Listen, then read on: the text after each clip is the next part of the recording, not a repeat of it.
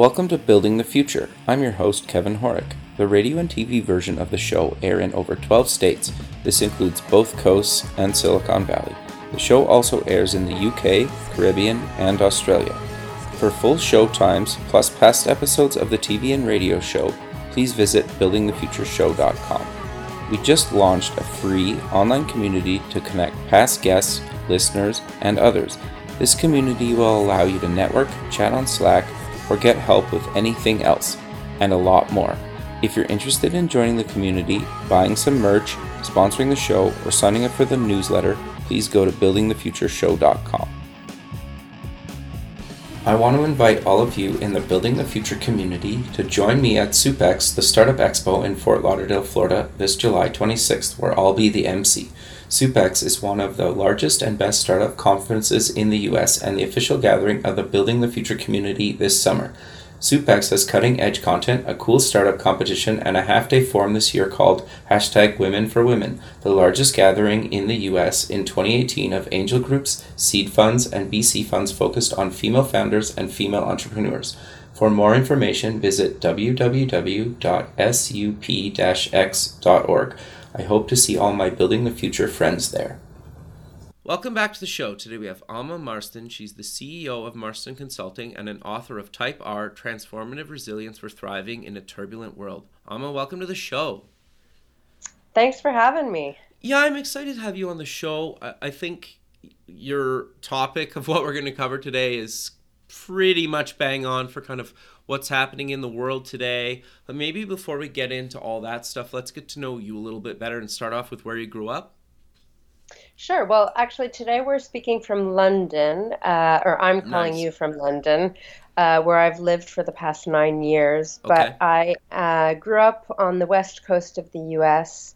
Um, first in Santa Fe, New Mexico, until I was about eight, and then in Los Angeles. Nice. Um, so I'm a little bit city mouse, a little bit country mouse. sure, that's great. So walk me through kind of your educational background because you you went to University of California, Santa Cruz, correct?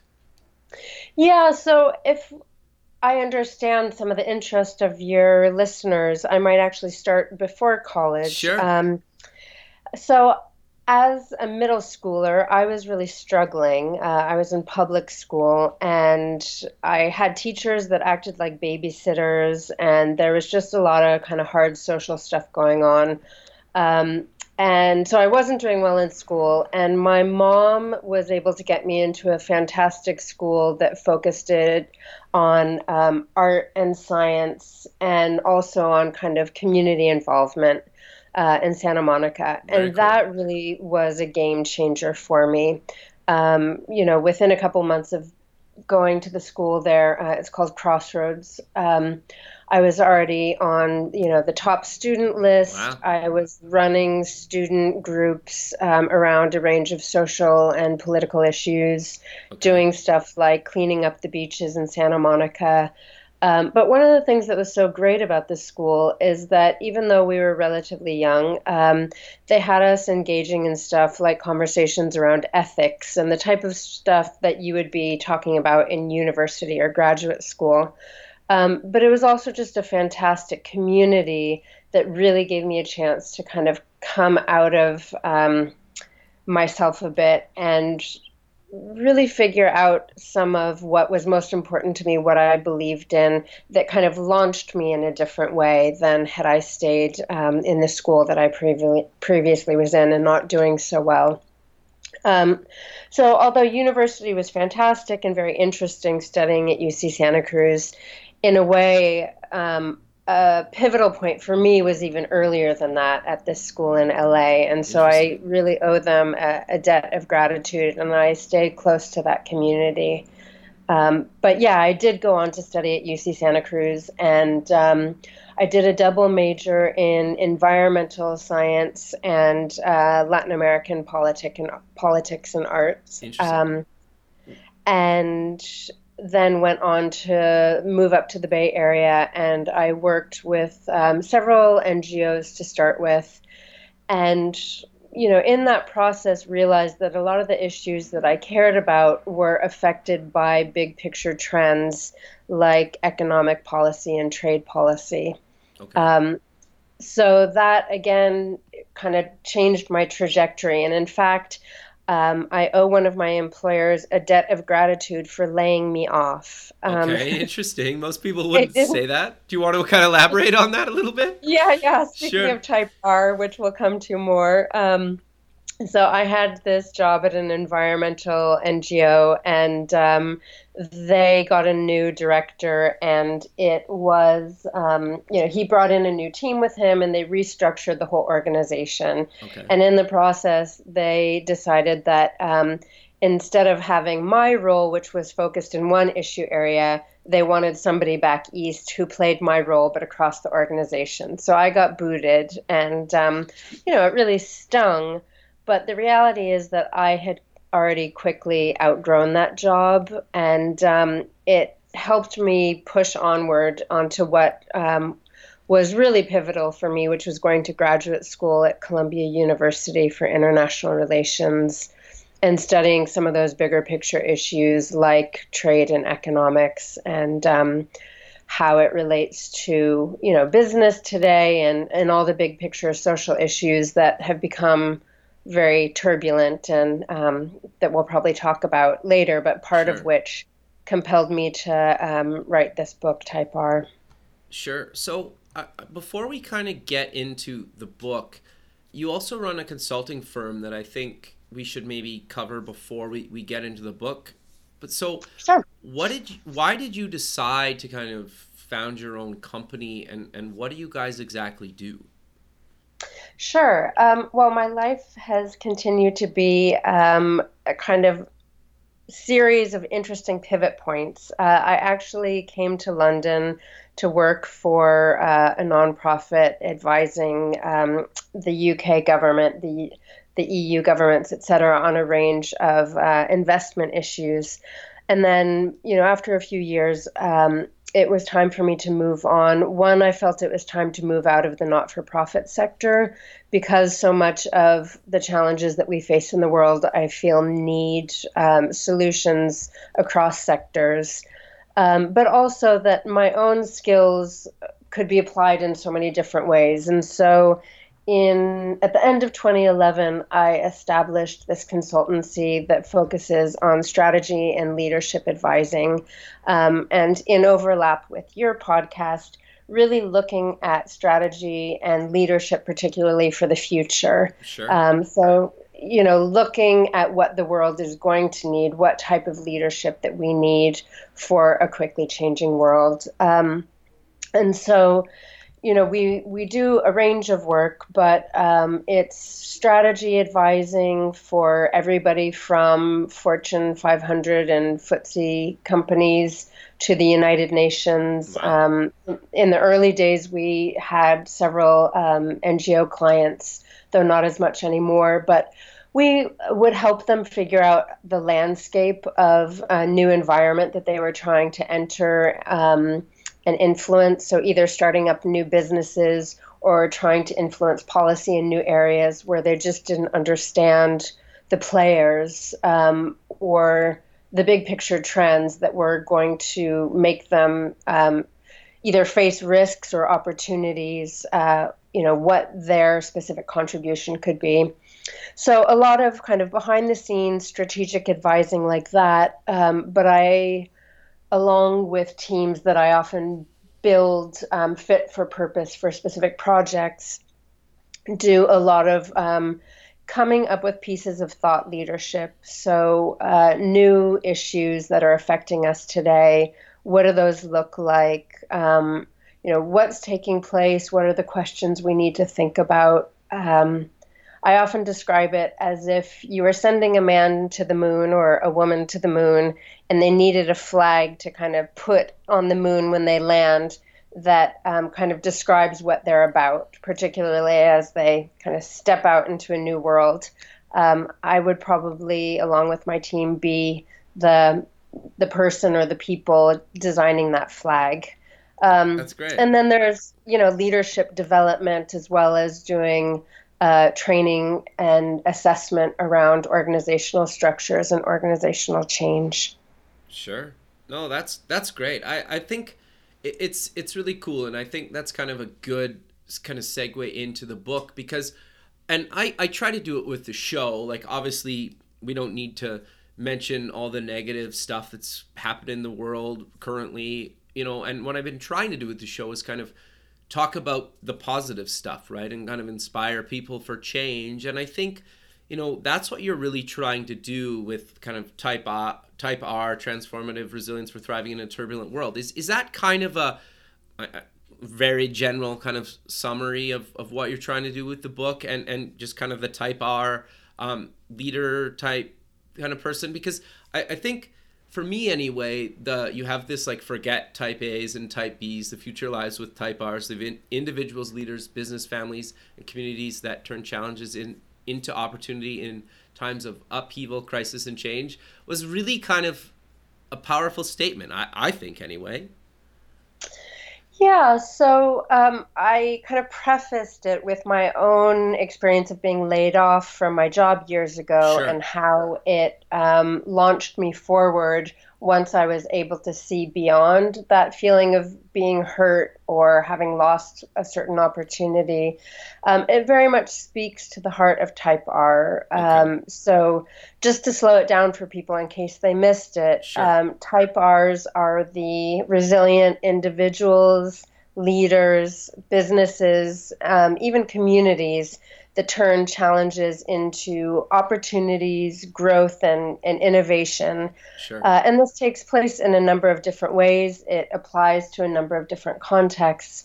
But we really are focusing on the positive. Sure. Um, that's not to rush beyond the fact that we may have had significant losses, uh, significant illness, or you know, real setbacks um, so we're not trying to be Pollyanna and tell people, you know, forget about it, just put a happy face on it. Sure. Um, but it's really about reframing and looking at what can come out of difficult situations, um, some of which are extremely difficult and are the kind of thing that you would never wish for yourself, let alone even your worst enemy. Sure. Um, and yet, we see again and again that there are people who um, people, teams, organizations that come away with real progress, new insights, new ways of working or living their lives um, that just wouldn't have been possible without this difficult catalyst.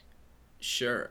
Well, but I also think too, and again, just to not like downplay kind of the negative things, but I think showing people that are maybe you know in a, in some hard times that other people have kind of pulled through it and that they could potentially or, or pull through it too and just giving them kind of a support system of learning from other people that you know they've overcame some big challenges in in their life too i, I think that in itself is can be really useful for for some people yeah, and to be honest, the writing of this book came about, um, as they say, necessity is the mother of invention. Sure. Um, and what I haven't mentioned, speaking of mothers, is that I actually co wrote this book with my mother, uh, which years ago is not what I would have expected to be doing with my career, but has been really a wonderful opportunity.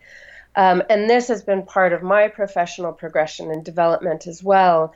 So, to kind of go back to the background piece while sure. bridging to the book itself, um, a few years ago, while starting my consultancy, uh, I went through a number of challenges all at once. Um, the UK government increased the requirements for my uh, visa to be here quite rapidly um, overnight. So that put me under a lot of pressure as a new business owner. Sure. Uh, I was dealing with the financial crisis and all of the pressures of that. Um, my father was in a horrible car accident and had to have a leg amputated. Um, and I myself uh, ended up hurting my back, you know, being under so much pressure. Um, and in parallel to that, my mom, whose background is, you know, 30 plus years as a psychotherapist and corporate consultant, Um, she had become an entrepreneur and kind of a startup founder later in life.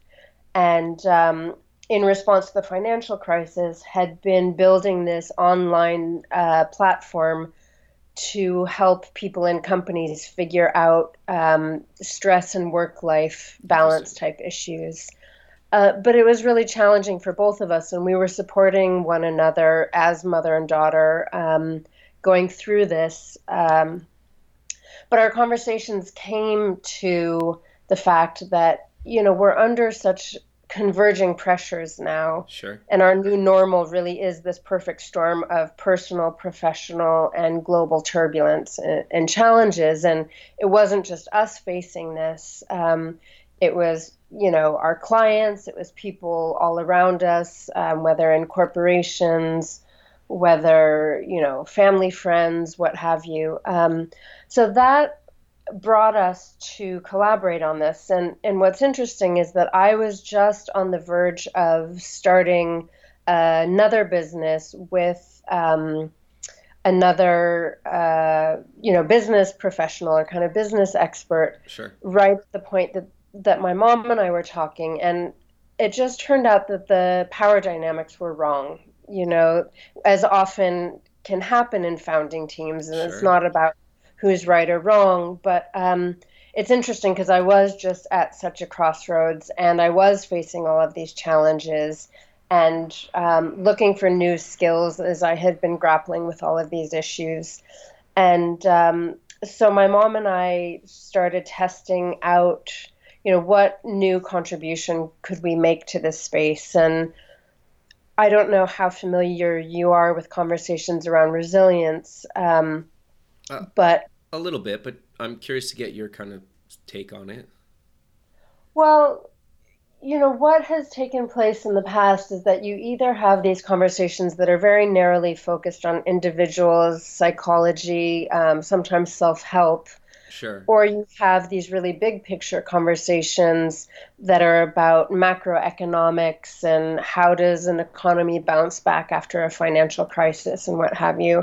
But there's been very little in between. Um, and yet, my mom and my own experience was showing us that as people, as businesses, you know, as communities, we're stretched between these two extremes of being individuals who live in these big picture scenarios and are affected by everything from financial crisis to climate change to big political changes like Brexit. Um, And so, you know, really what the focus of our work together is and, and what makes our work complementary and this book kind of different is that we're talking about starting with ourselves because you know we are the building blocks of everything else that we do um, and building our own skills but then taking that into our professional lives um, you know our ability to reframe challenges to learn from them to draw on resources in new ways to adapt to our external environment um, to take all of that into how we build startups sure. or how we lead organizations um, how we lead you know whole communities or nations but also how we engage with the big picture challenges that are affecting all of us today um, so you might not be particularly interested in environmental issues or climate change for instance but this year multiple communities were pounded by these massive superstorms totally, yeah. that you know there were supposed to be like a one in a thousand year event and yet we had four of them in one year yep. um, which totally affected individuals uh, and their families and their communities but it also shut down businesses um, it also posed national challenges and you know bigger questions for us about internationally how we respond um, so that is, you know, one, some of how my mom and I came to collaborate, but also how we're moving the conversation beyond where it's previously been.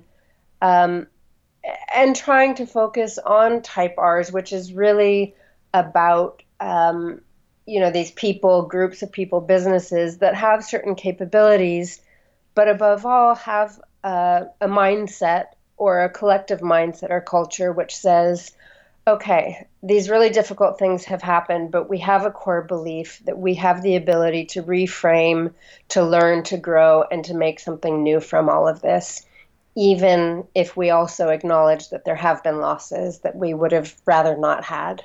Sure. Yeah, no, it, it's interesting to me. And something that I read a number of years ago, and I wish I would have remembered who it was. And I, I get that it's a very oversimplification, but it really kind of got me thinking. It was like, basically, the quote was something along the lines of like, it doesn't really matter if like there's a recession or it's a good time or bad time in the economy that you basically there's still like trillions of dollars floating around the global kind of you know markets and if you want a piece of it you you need to figure out how to get a piece of it and if you don't that's okay too but you should at least know that like just you can still make money kind of in good times and bad times and I get that's like a very oversimplification of it. And like if you're in a war torn country or or stuff like that, like that's incredibly challenging. And sometimes you're just trying to you know survive and get your next meal, and that probably doesn't apply. But I think sometimes people so, use it like something like a downturn in the economy to kind of like poor me like and and when you know they're capable of potentially pulling themselves out of that and and doing their own thing or business or or help their community where i think sometimes we forget about that. Do you agree with that or is that kind of a pretty naive statement no, I mean uh, it's uh, you're talking about it through a very business and revenue focused lens, sure. but that is a reality for many people. Um, it's broader than that because there are ways in which you can learn and grow uh, that aren't just revenue related. Sure. But it is true that people um, do find all sorts of opportunity in adversity. Um, my own circumstance, I've just told you a story about sure. how these years of difficulties um, and sharing that with my mom has led to us writing a book and doing consulting. Totally. Um, with organizations and you know leaders corporates that are trying to build this skill set. So I am an example of that. Sure. Um, let me also give you a, an example that I find very inspiring sure. and think will be for listeners as well. Um, so, one of the people that we've had the pleasure of meeting on this journey of research and writing this book is a guy called Frederick Hutson. Okay. Um, who's a successful African American entrepreneur and he's the founder of a startup called Pigeonly, okay. um, which is essentially a communications platform. But the population that he caters to is family members who have a loved one in prison oh, and wow. keeping them in touch with one another. Um, Interesting. You know, so there is a social purpose to it, Sure. but just in straight business terms, it's been very successful. Uh, it's been hailed by Forbes as a top company. It's been supported by Y Combinator, which is probably the top notch or most known um, startup accelerator. Sure. But let me give you Frederick's backstory, which Okay. is what's uh, so inspiring. So, Frederick grew up in a poor community, um, raised by a single mother, as I understand, who Okay. was very entrepreneurial in just making ends meet and you know making the best out of hard circumstances. Sure. So Frederick learned quite a bit from her. Um, I think he was in the military. He was honorably discharged. You know, so this is a good guy. Um, and unfortunately, when he was young, he made a bad, bad decision with one of the businesses he was trying to run. sure. Um, and I think he did something like he shipped marijuana through the mail with his mailing company or something. Okay. And it was a bad choice. It was, you know, Yeah. uh, and he ended up in prison. Um, and if there is any place where you have no control over your life, it's prison. Sure. Uh, not that I've been there, but everything I hear, and especially from Frederick. So the guy is in a really tough spot. Um, and he says that being in prison, you're immediately told this is the end. Nobody's going to hire you after this. You're worth nothing. You know, give up. Wow, that's sad. It is really sad, especially considering how many people, you know, make mistakes and, and end up there. Um, totally. So he thought, okay, I still have choices to make here. There's a lot that I can't control. But what I can control is deciding who I want to be and what I'm going to make out of this four years that I'm here. Interesting. And I've disappointed a lot of people. I know my mom in particular is hurt by this, you know, that I've made these choices. And that's not what I have to give to the world. So I'm going to spend my time working towards who I want to be. That's great. So, you know, and I say this because there are six characteristics that we say make up type R's. Um, let me see if I get them all off the top of my head here. sure. Um, first is being adaptable, um, having a healthy relationship to control, which I'm just telling you about with Frederick. Sure. Uh, continually learning, um, leveraging the support of others, uh, having a deep seated sense of purpose, and being actively engaged or, or taking action. Interesting. Um, so I tell you that partway through the story with Frederick so that you can keep your ears open for some of the things that he's doing and what makes him type R. Sure. Um, so, you know, he's in prison. He's decided this is who I want to be. I want to be this upstanding person who makes a broader contribution. He starts going to the library every day and he's devouring all of the business literature he can find. Um, he starts getting them to order stuff in, and That's he great. essentially gives himself a self taught MBA. Wow. Um, he comes out, and while he's in prison, he's had this idea that becomes the foundations for Pigeonly. So prisoners earn very, very little, yet the costs for them to keep in touch with family members is very high. Okay. Um, and on the social side of things, those inmates who do keep in touch with family are far less likely to end up back in prison. Oh. So after they get out, they go on, they do other things with their lives, and being rooted in family and community then keeps them out of prison and helps them kind of learn and turn that that experience into a lesson that projects them forward instead of going back. Sure. Um, so Frederick has um, this idea. He starts to build his business, and it's really hard because he's, you know, excuse me for saying there's nothing wrong with being a young white guy or Ivy League educated, but there's a certain amount of privilege in it, and it's privilege oh, that Frederick sure. didn't have. Sure. Um, so when he starts trying to raise funds, you know, he's coming up against all sorts of bias and prejudice. Um, but he persists. He is kind of leveraging the support of others around him who believe in him, who have different ideas of how he can pivot and adapt. Um, but he's also saying, okay, remember, what can I control and what can't I? Interesting. I can't change certain people's, you know, unconscious bias about me or the way that they think, but I can rechannel my energy towards people who kind of get what I'm about. Sure. Or, you know, go speak to um, what my experience is and how it's a business advantage. So he finally gets funding. He's built this business over several years. I think it's like a $5 million plus um, startup at this point. That's great. And the final piece to bring it through to the business side, um, before I, I bring you back in sure, here. No, sorry. this is great. It's good. Um, so last year, he gets a frantic call from their uh, televo- telephone providers. Okay. Um, so rem- remember that Pigeonly is a communications platform, an online communications platform. Sure. Um, and the service providers call him frantically and say that there are suddenly all of these um, accounts that are being made from overseas.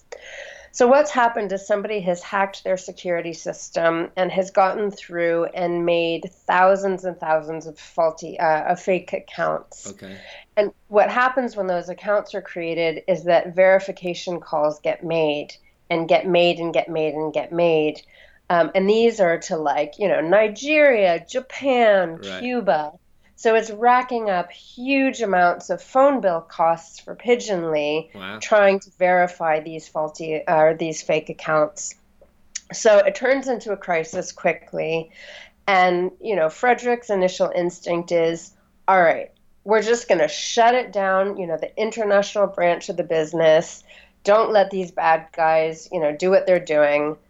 But he does what many of us want to do, which is control the outside world, you know, Okay. control somebody else's behavior. And he has to step back and think back to what he learned, um, whether consciously or subconsciously, these type R skills uh, that he's developed over years and, and his time in prison. He says, okay, actually, I can't control the outside world, um, but what I can do is work with my team, draw on the knowledge of allies of ours like Skype that Sure. you know also operate in certain spaces, and um, come up with some better solutions. So he gets his team involved, um, you know, from the tech side, from the communication side, uh, you know, the HR side, what have you. And they come up with various solutions, including, um, you know, tightening their system, changing how verification is done, what have you. Well, the outcome is so much better than had they just shut down the business and kind of tried to um, block out people. They essentially, uh, on one hand, improve their product they end up gaining a much greater reputation because people hear that they've gone through all of this like testing and Sure. So it creates more business from overseas than before. Um, it gains the interest and attention of the investors, as I understand it. I hope I'm telling this uh, story right. Sure. Uh, if you meet Frederick one day. Um, but one of the best things that comes out of it is suddenly Frederick's team has a whole new level of buy in. yeah. Until totally. then, you know, they had been operating in this way where it was like he's dad or he's captain of the ship, and the responsibility for the success of the company falls on his shoulders. Um, and this really shifted things because one, they suddenly got firsthand why certain security issues or kind of nitpicky protocol type of stuff was really important and critical to the success of the business and their salaries and you know Yep.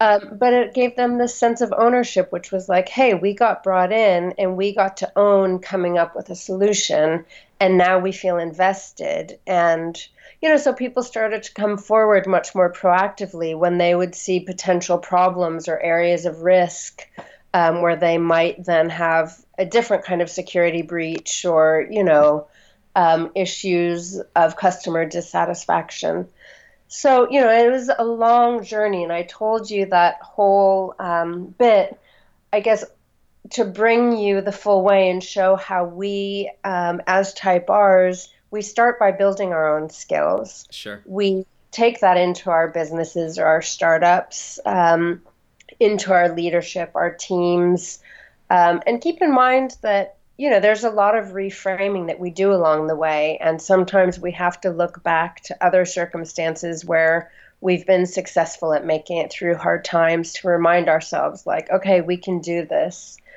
Um, but one of the things about type R's and, and Frederick as well is that they also have a larger impact. Sure. So Frederick has built a successful business. You know, he, first he's built his own skills and his leadership and his team and you know, um, and what have you. But he's also doing it in a way that helps solve a bigger challenge, which is, you know, you don't want people who end up in prison continuously going back and going back and going back. Um, and his deep sense of purpose and commitment to that community has also helped drive his success. Sure. Um, you know, one, he has insight into how to serve that community effectively in a way that others don't. And there have been quite a few others who have tried to come into that space who don't have firsthand experience and Right. therefore aren't the same um, advantage. Sure.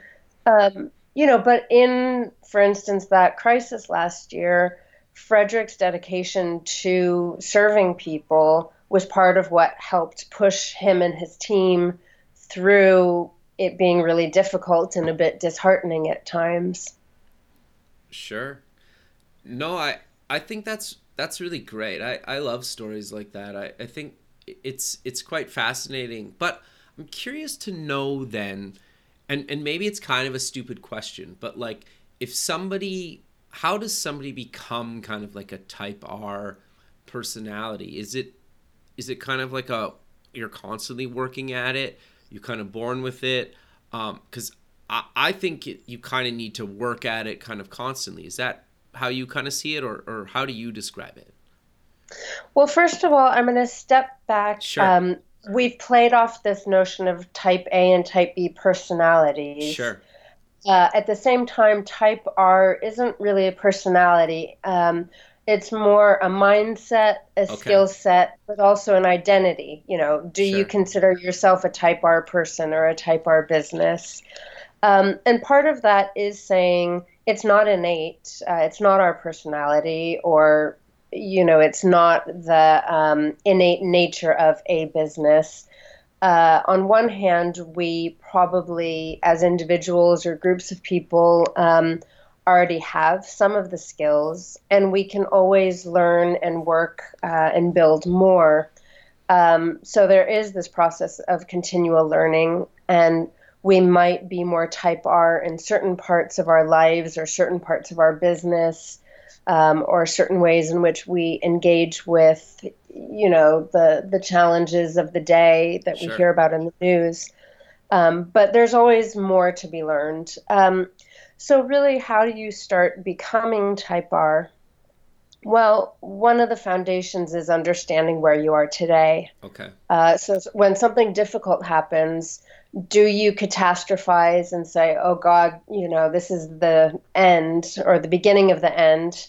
Um, or do you say, all right, this is hard, but I have faith that either you know myself or my team or uh, us as an organization can find a way to reframe and make something out of this and continue to learn and grow. So it really starts with um, a mindset or a culture, um, is often what you would say of a collective mindset or kind of the mindset of a, a company or a business.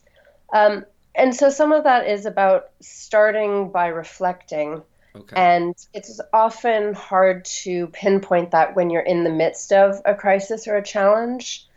Um, so it's helpful to look back to past situations where you have a little bit of distance and removal and say, okay, what was our first reaction um, when, you know, if you're an individual, when I lost my job, what was my first reaction? Sure was I able to quickly reframe and move beyond that reaction? Is that still my initial reaction?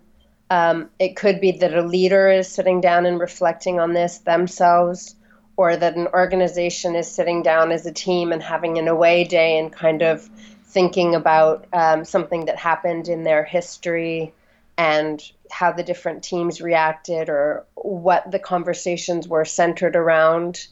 Um, so, you know, we really have to understand our starting point to then think about okay, this is where we are. What do we need to work towards? How do we reframe? Um, how do we build in some of these other skills? Sure.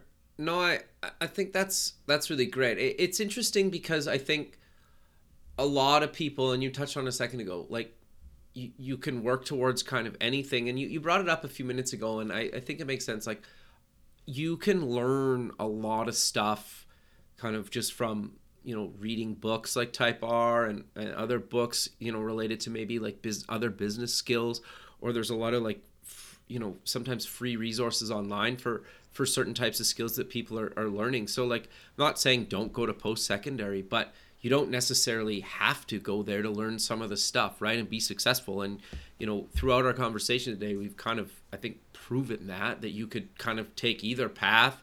And obviously some paths are harder than others and some people have you know are dealt better hands of cards in in life than others. But you can kind of get through it and and even people that maybe you look up to still struggle with certain things and are constantly working on parts of themselves. Is that kind of a fair statement?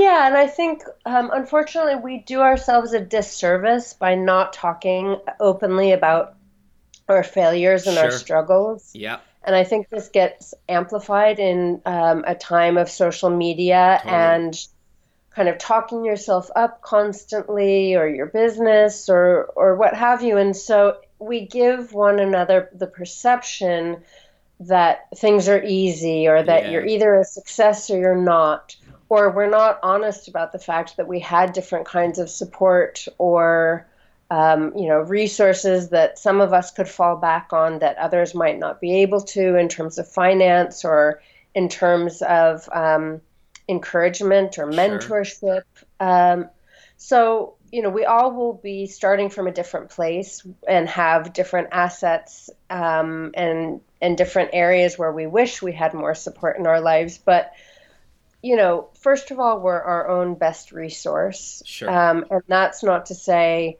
that you have to do it alone. In fact type r's are fabulous at realizing that they can't Mhm. and that they have to leverage resources from outside whether that's you know new perspectives emotional support um, new kinds of knowledge or new kinds of technical support you know what have you.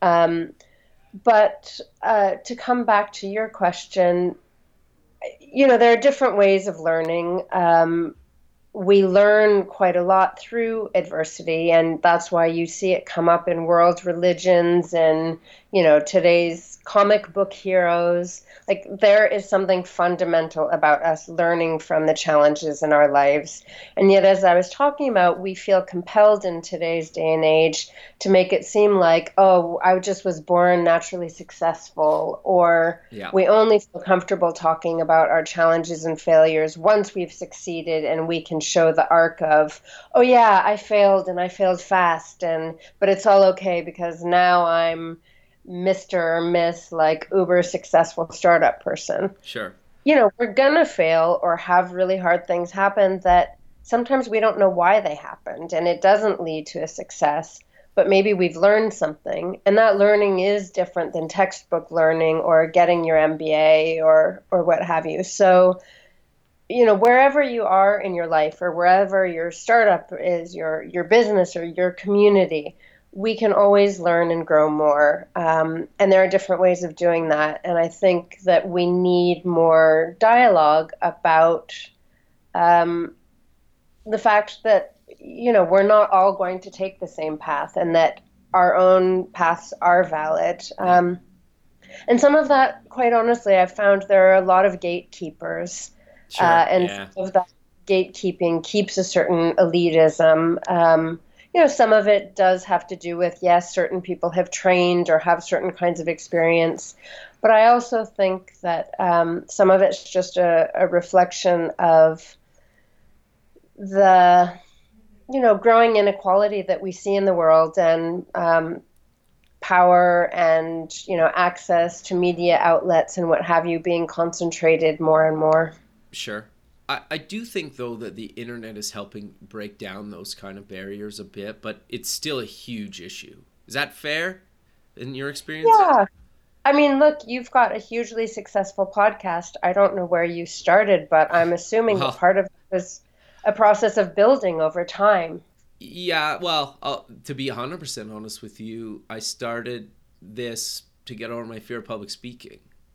Oh, amazing. Congratulations. Yeah, thanks. So I, I think, but like, I, I think what comes out of that is you need to figure out how to push yourself out of your comfort zone. And I, I'm not saying if you completely fear public speaking, for example, that you need to start talking at a ton of events, but I think just maybe talking in front of you know your coworkers or a couple coworkers at the beginning and then maybe going to a networking event by yourself or with a friend. Like do little things to work up to whatever you fear right? Because i think that helps right? Grow you. You never know where you go. I, I also think at least from what people have told me about kind of the show is the fact that I'm willing to have open conversations about why I do some of the things I do. Like, I, I think a lot of people, at least in my experience, wouldn't tell people that they started a show because they feared public speaking.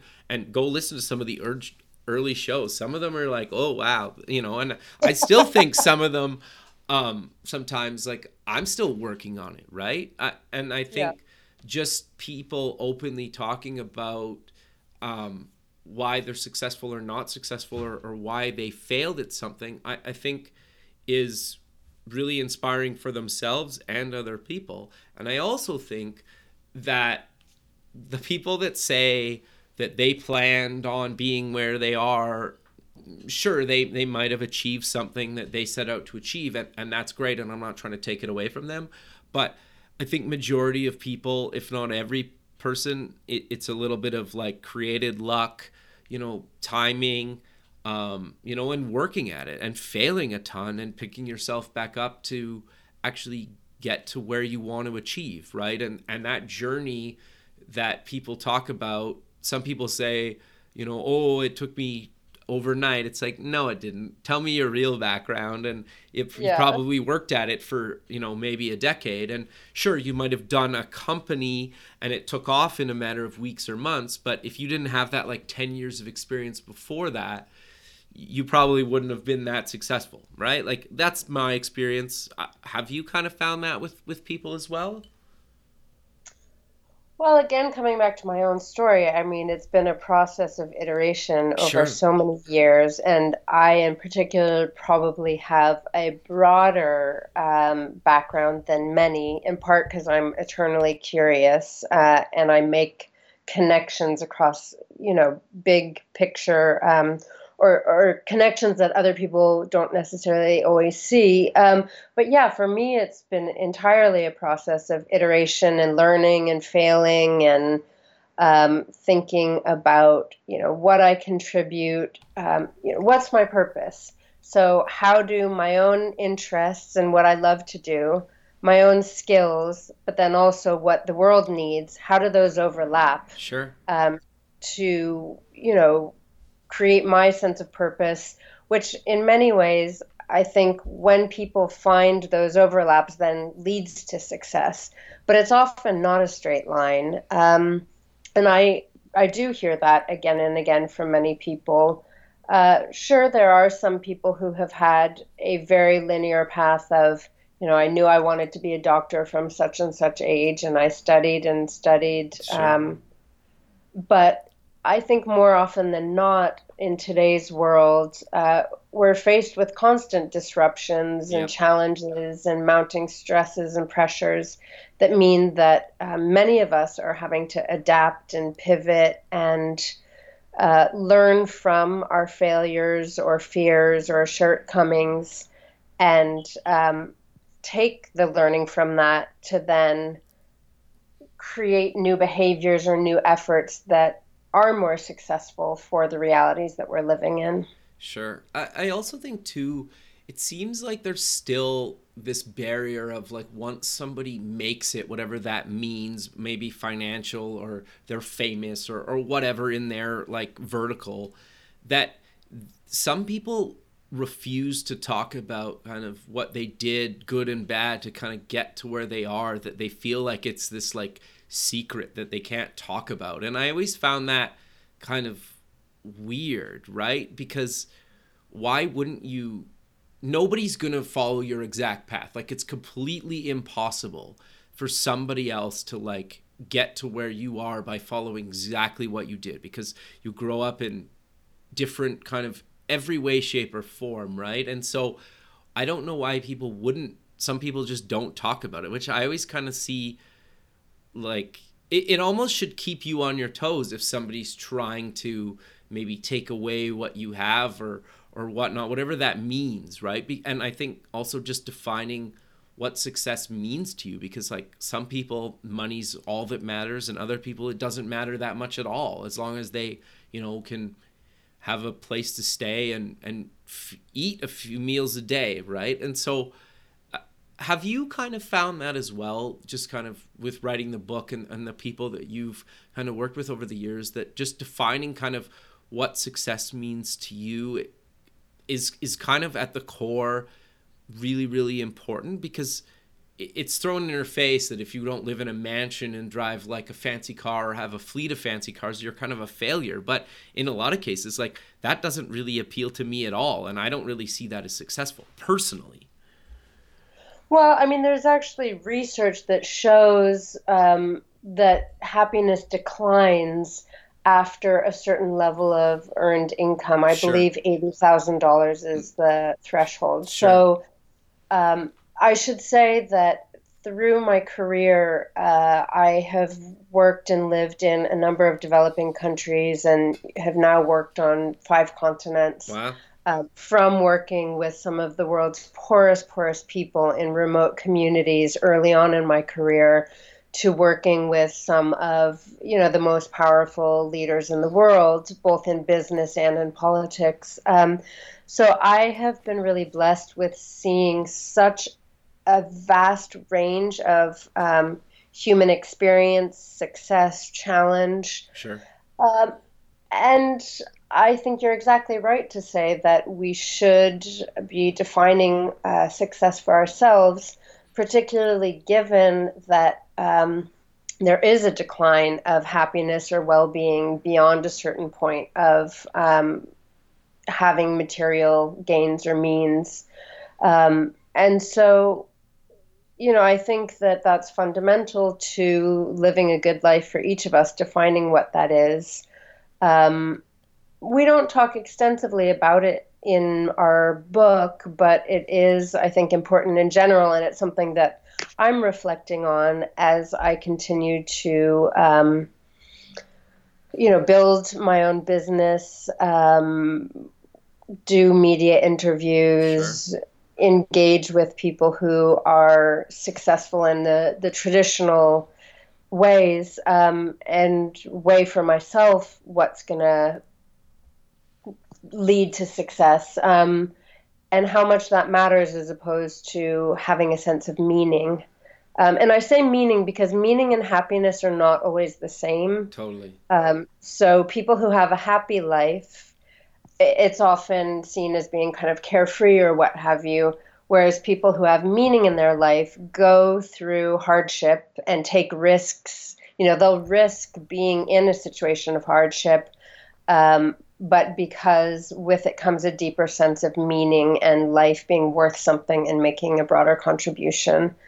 Um, but again, some of that means taking risk and maybe being successful by having meaning, whereas you could be um, successful but having protected yourself uh, from the outside world the whole time, either through the means of wealth or um, only engaging with certain kinds of people. Yeah, that's interesting.